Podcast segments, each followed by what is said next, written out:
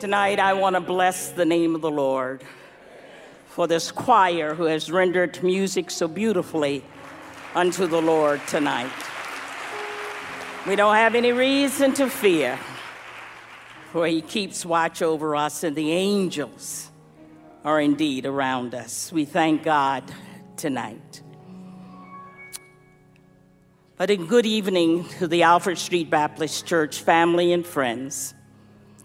It is a great joy for me to be with you this evening, to stand in this sacred place, to proclaim a word for the Lord in this first worship service in 2020. I thank God and I thank our pastor, the Reverend Dr. Howard John Wesley, and I thank Dr. Judy Fentress Williams, and I thank each of you for your presence here this evening. I'm delighted to have a friend with me this evening, Sylvia Johnson, a retired principal and director in the Fredericksburg Public School System, who traveled up with me. And Sylvia, I just ask you to raise your hand for just a moment. Thank you for your presence this evening. Church is a delight to know and a joy just how good God really is. And if I had a thousand tongues, I couldn't tell it all tonight. But I want to share with you before I begin my sermon this evening. I want to share with you a text that I received on Thursday evening that came from a friend, the nephew of Sylvia's. He's a pastor, Reverend Jarvis Bailey. And I think it's befitting to set the tone for the service or for my sermon this evening. We say technology can be both good and bad, but I thought this message was quite touching, and I want to read it in your hearing no more than about a minute and a half. And this is what Reverend Bailey wrote. He said, Welcome to Flight 2020. We're prepared to take off into a new decade of a new year. Please make sure your attitude and blessings are secured, locked in, in an upright position. All self destructive devices should be turned off at this time.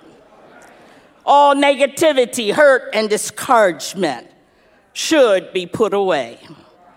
And should we lose altitude under pressure during the flight. He said, Reach up and pull down a prayer. Prayers will automatically be activated by faith. And once your faith is activated, you can assist other passengers. There will be no baggage allowed on this flight, for the captain God has cleared us for takeoff. Destination greatness. And if you're wondering, he says, Yes, I've already purchased my ticket. I'm buckled in tight and ready for takeoff. God, take the wheel and lead my way. I'm already on board. Let's go. I want to say to you this evening, let's go Alfred Street to the Word of God that's found in the book of James, chapter 5, verses 13 through 16. As it is our custom, I would ask you to stand that we might reverence the reading of God's holy word, realizing that the theme for this month is Teach Us to Pray. And it reads Is anyone among you suffering? Let him pray. Is anyone cheerful? Let him sing psalms. Is anyone among you sick? Let him call for the elders of the church. And let them pray over him, anointing him with oil in the name of the Lord. And the prayer of faith will save the one who is sick, and the Lord will raise him up. And if he has committed sins, he will be forgiven. Confess your trespasses to one another and prayer for one another that you may be healed. the effective, fervent prayer of a righteous man availeth much. I would ask you this evening to wrap your thoughts around the theme pray, having faith in God. Pray, having faith in God. You may go to your seats. Let us pray. Eternal and loving God, we thank you that Flight 2020 has already taken off. And while this is not our first stop, we thank you that we've made it to the first worship service in 2020. We thank you, dear God, for bringing us through 2019 now. God, help us have faith enough to believe that you will see this flight to the end of 2020. And God, we ask now in the name of Jesus that you will indeed renew and refresh Dr. Judith's mind and ministry each day while Pastor is on sabbatical leave. And bless all who will pray and support her and the work of your kingdom. Pastor Wesley has done a tremendous job as our pastor. Now put a hedge of protection around him and keep him safe. Let no hurt, harm, or danger befall him. And may your power and presence forever be with him to bless him and to provide for all of his needs. Come, Holy Spirit, come and bless this preached moment. Bless all of your people and bless your preacher. Teach us how to pray, having faith in you, who is the author and finisher of our faith. And I pray this prayer in the name of Jesus. Amen. Pray, having faith in God. As a young girl, church, I grew up attending a little one room church with a potbelly stove, with a very few members on an island called Chincoteague, Virginia. And we had about 20 pews with about 10 pews on each side of the center aisle. And I can remember how one deacon in particular, whenever it was his time to pray, he would stand up and say, It's time to have a little talk with Jesus, who makes everything all right.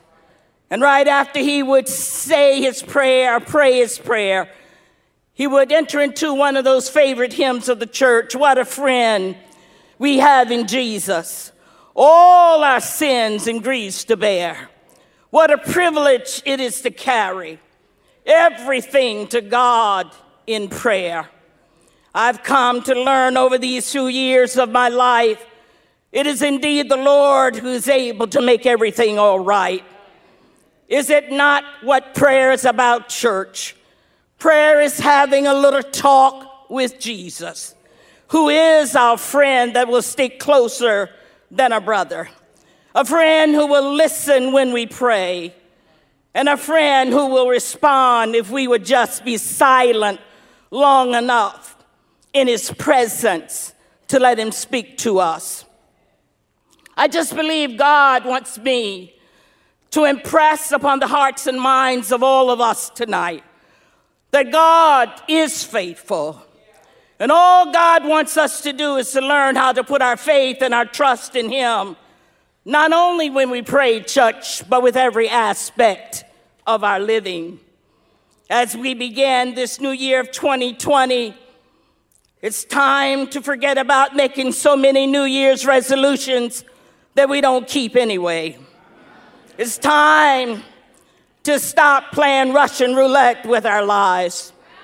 It's time to stop playing hide and seek with God. It's time to stop letting the devil turn our faith, fear, our faith into fear. And it's time to begin a new year with a promise and a prayer to draw closer to the Lord and put our faith in Him no matter what the circumstances of life. I don't know about you, but I've had my share of circumstances, both good and bad. Successes and failures, plenty and little, sickness and sorrow, pains and problems that required me to fall prostrate before the throne of grace. And I can declare spiritually and unequivocally this night I know that God is real. I know that God is able. I know that God will heal. And I know that God will provide. I know that God will forgive. And I know that God is a rewarder of those who diligently seek Him. And beloved, if we seek Him in faith, God will hear and God will answer in accordance with God's will for our lives. God knew what was best for us last year. God knows what's best for us right now. And God knows what's best in days yet to come. It will be our prayers with faith in God that will get us through these difficult and dark days in which we now live. Very often, what most folks do when the going gets rough and the rough starts going, oh, we start to worry about what if. Well, I want to tell you what if, in my opinion. What if cannot match or has no chance against an almighty God, an all powerful God, an all wise God, an all knowing God, a God who can do everything but fail. Oh, you remember that old cliche, what if I never had any problems? I would not know that God could solve them. But if the truth were told, we have all had our share of problems. And we need to ask ourselves tonight who solved all of our problems? Was it the doctor that really healed us? No, it was God. Was it the lawyer in the courtroom that solved your case? No, it was God. Was it the banker that got you the mortgage? No, it was God. Was it the therapist that caused you to be able to turn away from that addiction? No, it was God. It was God through the talents and the gifts of those that He had given them to that has brought us through. And what I've learned during this difficult time in my life is the fact that I can live longer by worrying less. And so can you. And may I suggest instead of worrying about what we cannot do, let us put our faith in God who knows exactly what to do all the time and how to do it for our good. For does not Romans 8:28 say, "And we know that all things work together for good to them that love the Lord and are the called according to his purpose." So no matter what the hardships and sufferings, no matter what the bitter disappointments, no matter how badly we've been treated by others, the best way to handle any of these situations is to stop worrying and start praying. Prayer changes things, and worry changes nothing. Have faith in God that God's will be done in our lives. James, through this epistle, can help us when we find ourselves stressed and suffering, sick and shallow in our faith. He tells us to pray and trust God. He specifically addresses church suffering and sickness, knowing how to treat those who are less fortunate than we are. He talks about being a united community to support one another. I have to put a pin there to say Alfred Street knows how to do it well. We support the Alexandria community and the extended community with the loving kindness of one named Reverend Edward Jackson. You ought to give God some praise for Reverend Jackson tonight.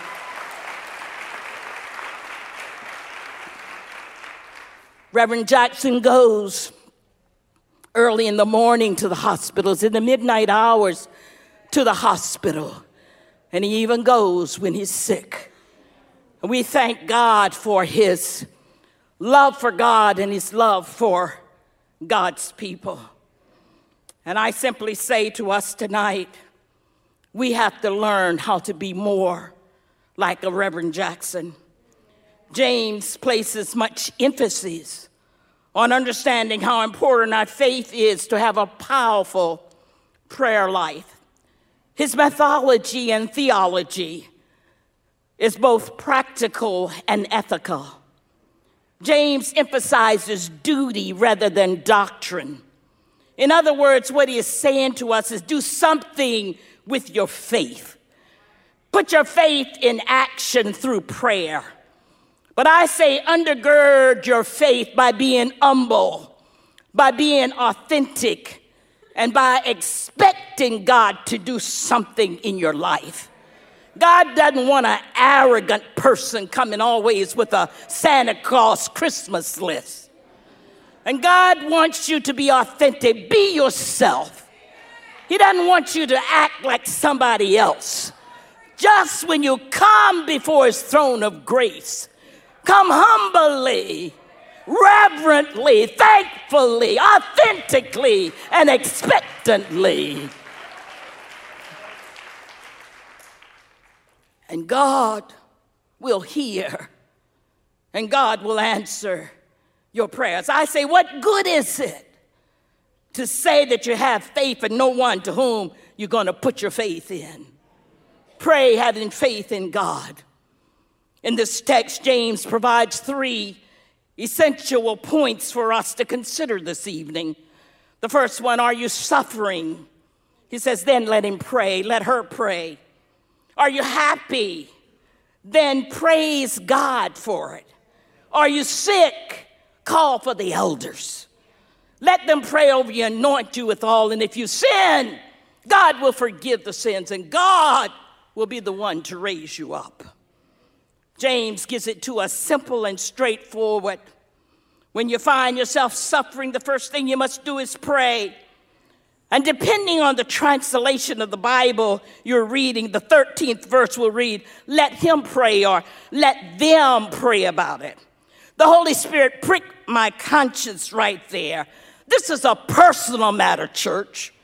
There are times when you and I, we got to pray for ourselves.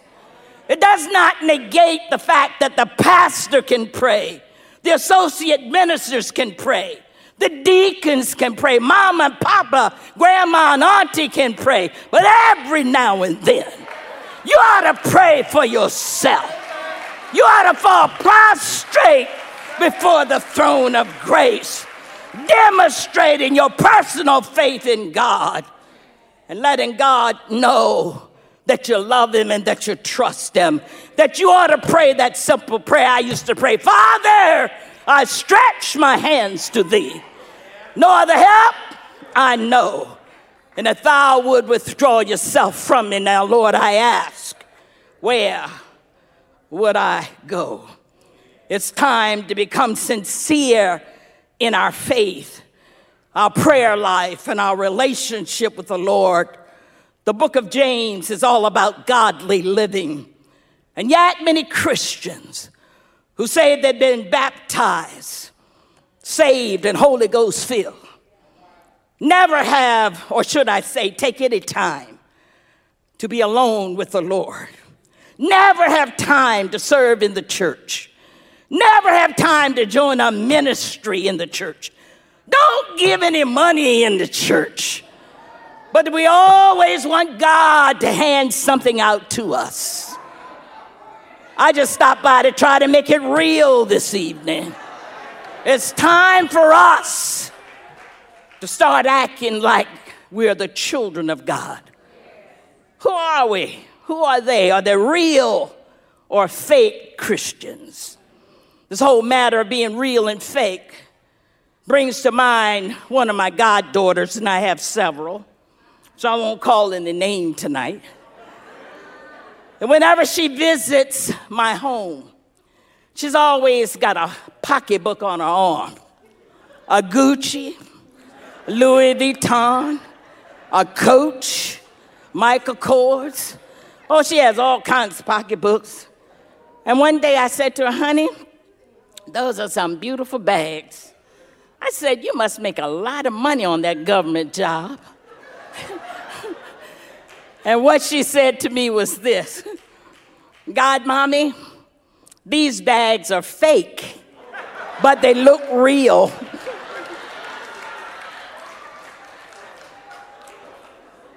and I have wondered, as I thought about that, Could this be the problem with who some Christians say they are?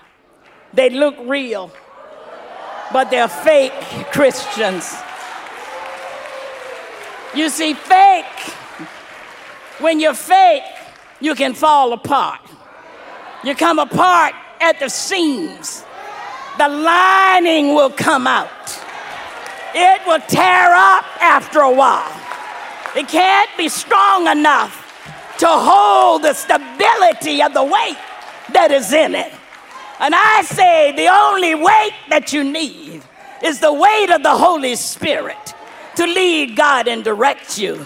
I don't know if you're fake or if you're real, but God knows.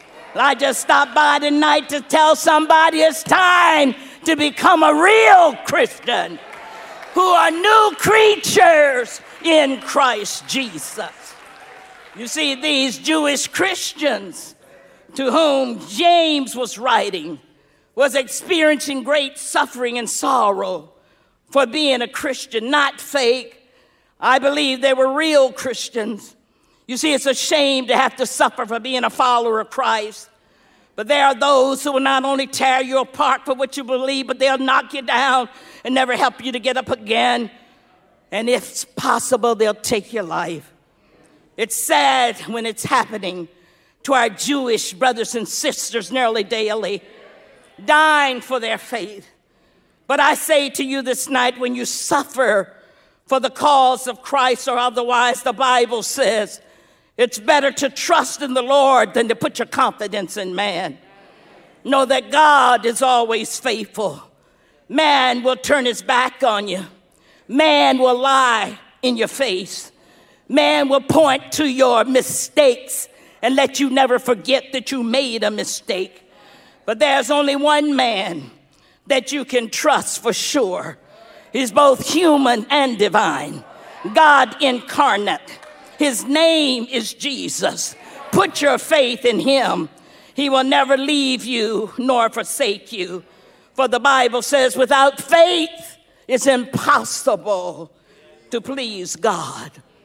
And these Christian Jews were being persecuted by man for their Christian testimony. And they were scattered throughout the Roman Empire.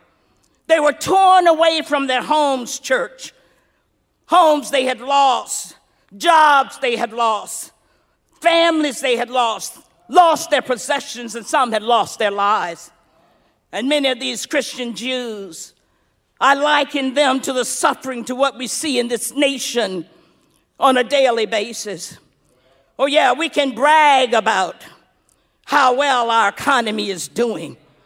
But if we listen to the Democratic debate on Thursday, December 19th, we heard loud and clear that our economy is doing well for the rich and the wealthy. However, the middle class and the poverty stricken are still sinking with each pay period.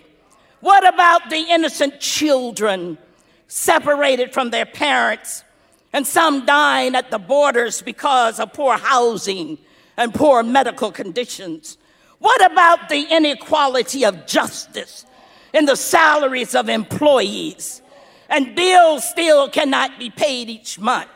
What about the number of suicides and overdoses? And yet we put a band aid on trying to take out certain flavors of that vaping mess so that children won't buy it and smoke it anymore. We don't have sense enough in leadership to do what is right. We want to do what satisfies self. But sometimes you got to do what God wants you to do.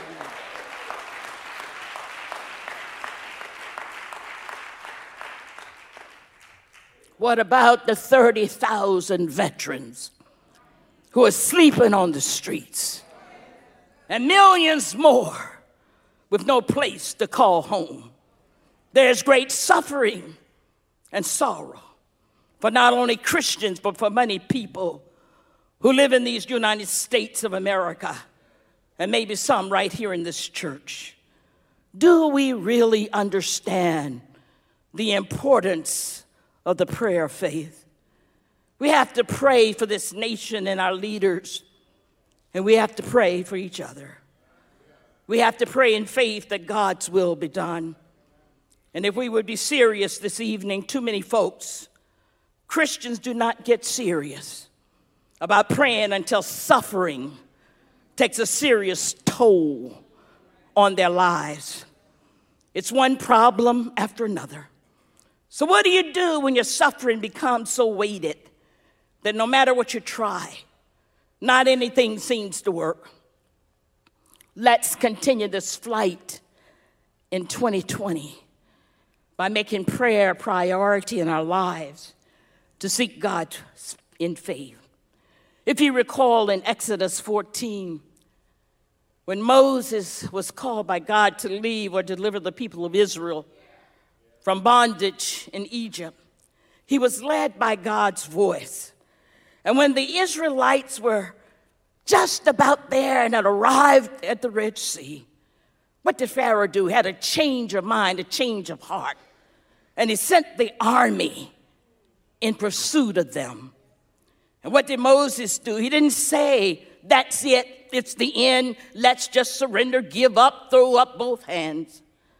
No, he waited for instructions from God. And Moses in Exodus 14 13, it says, He said to the people, Do not be afraid, stand firm, and you will see the deliverance of the Lord that the Lord will bring you today. I don't know who I came to preach to tonight, but if you stand firm long enough, God will deliver you from that broken relationship. If you stand firm long enough, God can deliver you from that addiction. If you stand firm long enough, God can deliver you from that anger spirit that you have. God can deliver you from that abusive relationship. God can deliver you from your frustrations if you stand firm long enough and trust God. God will deliver you. For that's what he did for the Israelites. He delivered them from Egyptian bondage, and God will do the same for you. Put your faith in God. Stand firm to see the deliverance of the Lord. But isn't it ironic, church, that right after James asked the question, Is anyone among you suffering? He says, Let him pray. And then he asks, Is anyone happy, cheerful? Let him sing psalms. What James does now is to begin to contrast life for us as it really is. He's saying to us that there will be times when we will suffer. But know that behind every cloud, there's a silver lining. And it lets us know that the storm will pass over. Life is not always going to be dark and dreary. We will not always be suffering, nor with sickness unto death. God allows us to experience the radiance of His sunshine with great prosperity. And those times of joy in our lives when everything is going well, we find ourselves with great big smiles on our faces at those venues of graduation and marriages and even the birth of a new baby. So let us, when things are going well, let us praise God with a grateful heart. You see, it was customary for Christians to sing psalms unto the Lord. The Hebrew title for the psalms is Tehillim, which means praise songs. And the book of Psalms was actually the Psalter or the songbook for worship events in the temple in Jerusalem, suitable for prayer recitation, but especially for singing, for one to express their praises to Israel's Holy One. And I don't know of any church that can do it any better than the music ministry right here at Alfred Street under the direction of the stellar Dr. Joyce Garrett and all of the awesome directors and music musicians who accompany her.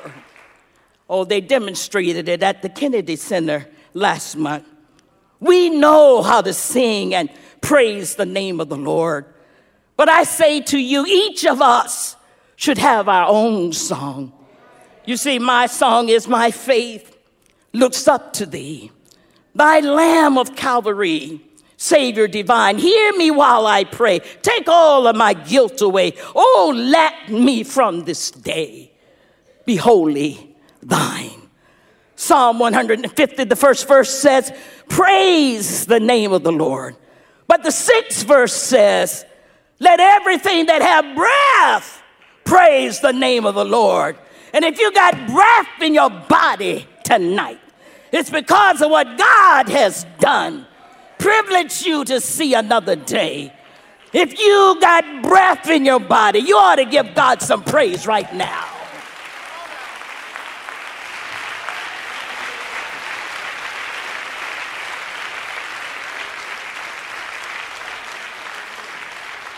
You didn't wake yourself up this morning. God did. You didn't put the food on your table, God did. You didn't put the roof over your head, God did. You didn't pay for those clothes on your back, though you think so, but God did. And I don't care how many cars you got in your garage, God paid for them. You ought to praise God for all that you have because everything that we have belongs to Him. There are times when things are going well in our lives a new job, a new raise, a pay, new home, a car. We ought to rejoice even with healing of the body. But what should put the icing on the cake is when we confess with our mouths that Jesus Christ is the Son of God God raised him up from the dead, and we shall be saved. It's our salvation that we ought to praise God for tonight. God wants us to exalt him, not our problems. And I'm not trying to diminish our problems this evening, nor am I saying that our problems do not exist.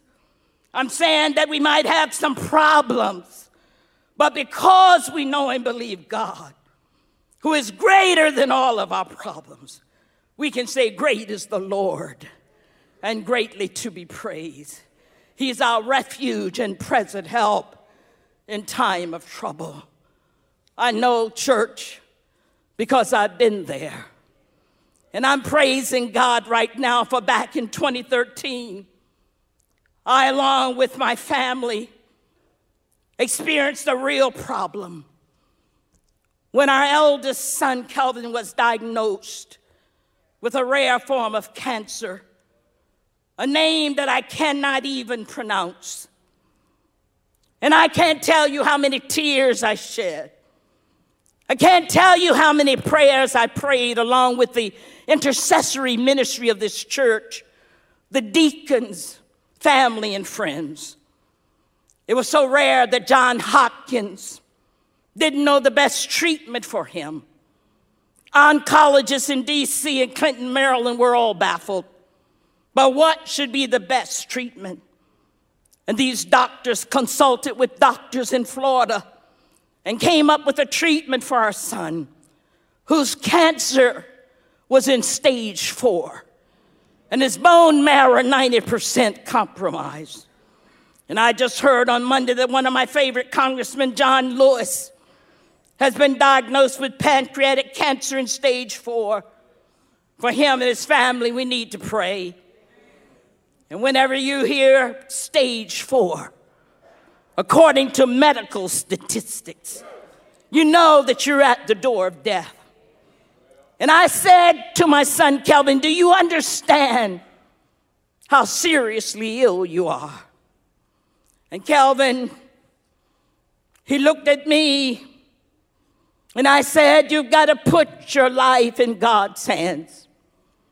My son said to me, Mom, when I accepted Christ, my life has always been in God's hands. He said, Yes, I've made some mistakes in my life. I've sinned against God. But I've repented and God has forgiven me. God has given me chance after chance. And he looked me straight in the eye and said, Mom, as I look at you and see how God healed your body not once, but twice from cancer. He said, I just believe that God will do the same for me. He said, I'm putting my faith and trust in God. Beloved, I have reason to praise God tonight because after 15 long months of chemotherapy treatment, it's been five years now, and our son's cancer is in remission. Yes, he has some arthritis. He's got some pains in his joints. But I can say to you tonight, my son is not dead, but is alive in Christ. We ought to praise God tonight for just how good God is. God's been too good to me for me not to praise Him. Have you got anything that you can praise God for? Has the Lord healed your body? Has the Lord made a way out of no way? Has the Lord looked past your faults and saw your needs? Has the Lord provided finances you didn't deserve? Has God opened doors that no man could shut? Shut doors that no man could open? Has God done for you what you could not do for yourself? Then you ought to give God some praise. God's too good. And we ought to just praise Him because He's God. He's Jehovah Jireh. The Lord will provide. But finally, I come to this. Verse 14 says, Is any among you sick? Let him call for the elders of the church. Let them pray over him, anoint him with oil in the name of the Lord. And the prayer of faith will save the sick and the Lord will raise him up. If he sinned, he will be forgiven. Think, if you will, for a moment, as one scholar said, if there had never been any sin that entered the world, there wouldn't be any sickness in the beginning. But the Bible says we've all sinned and fallen short of the glory of God. So let us not get it twisted this evening all sickness is not a result of sin. Here, I believe James is referring to a certain kind of sickness that is a sickness that is a result of a specific circumstance. And what we see here is healing in this section is connected with the forgiveness of sins. Perhaps it could have been somebody who sinned against the church, sinned against somebody in the church, sinned against God, sinned against somebody else. I don't know. But what we have here, we can conclude. But whatever it was, they said, call for the elders of the church. And the elders would help to bring them back into full fellowship with the repenting of one's sins and the confession of the elders of the church. Simply to say, when we sin, we need to pray, having faith in God, and repent and ask God to forgive us of our sins. Yet, in this pericope, the elders were called upon because of their leadership within the church. It was not the responsibility of the elders to demonstrate any gifts of miraculous healing. They were not trained for treating those who were critically ill. And according to the word of God in Acts 20:18, the elders were to teach and exhort. They were to give spiritual care and guidance to the Christian community and those who were spiritually weak. I want to say to you tonight, beloved, it's not the elders who will heal. It's not the oil that will heal. It's not the length of any prayer that will heal. It's not the eloquence of the words of a prayer that will heal. It's prayer that is offered in faith in the name of the Lord that will heal the sick, and only the Lord will raise him up. I'm trying to teach and help us tonight.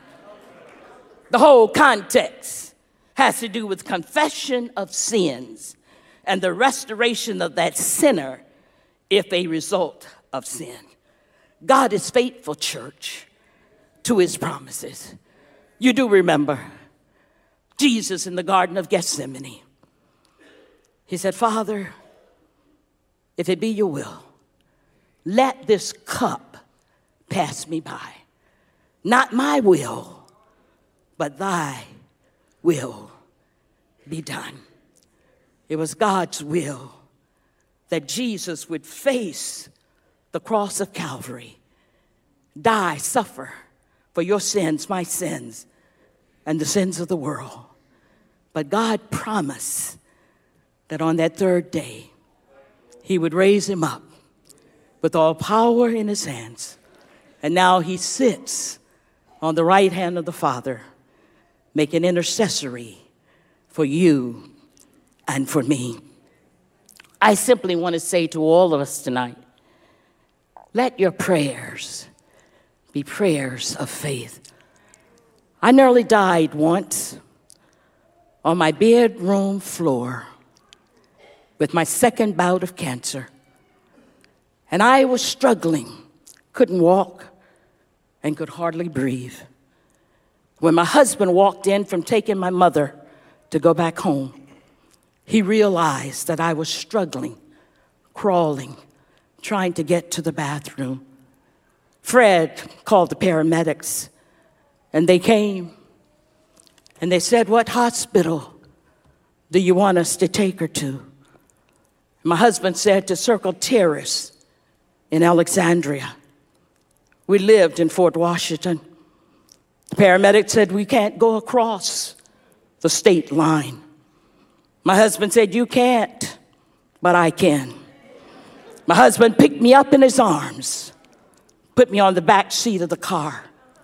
We headed to Woodrow Wilson Bridge, and the Woodrow Wilson Bridge went up, and I was numbing all over. And when we got to West Taylor Run Parkway, I said to my husband, We won't make it to the hospital. And my husband said to me, Faye, where is your faith? God will get us there. I stand here tonight because God got us there. It's our faith church. You have to have faith in God. When you're suffering, pray. When you're sick, pray. And when you find yourself going through, praise the Lord when you're happy. God bless you.